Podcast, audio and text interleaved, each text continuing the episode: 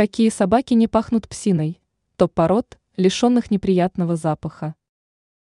Так называемый запах псины, присущий некоторым породам собак, можно назвать результатом сразу нескольких факторов, включая генетику и условия содержания. В данной статье мы расскажем о породах собак, которые практически не имеют запаха.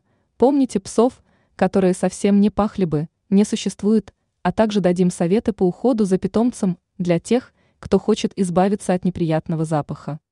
Итак, среди питомцев, от которых неприятный аромат исходит в меньшей степени, можно назвать пуделей, шпицев, китайских хохлатых, левреток, далматинов и чихуахуа. Правда, это еще не все. Такими же качествами могут похвастаться представители пород мальтеза, скотч-терьер, шит-цу, питбули, йоркширский терьер, бишон-фризе и брюссельский грифон. Но даже владельцам этих животных не стоит забывать о важности систематического купания, ухода за лапками и шерстью. Еще два немаловажных фактора, которые всегда стоит держать в уме хозяевам собаки – правильный корм и регулярные посещения ветеринара. Если же вопрос стоит иначе, как избавиться от уже существующего запаха, пропитавшего обстановку в квартире, попробуйте воспользоваться лайфхаком с яблоком.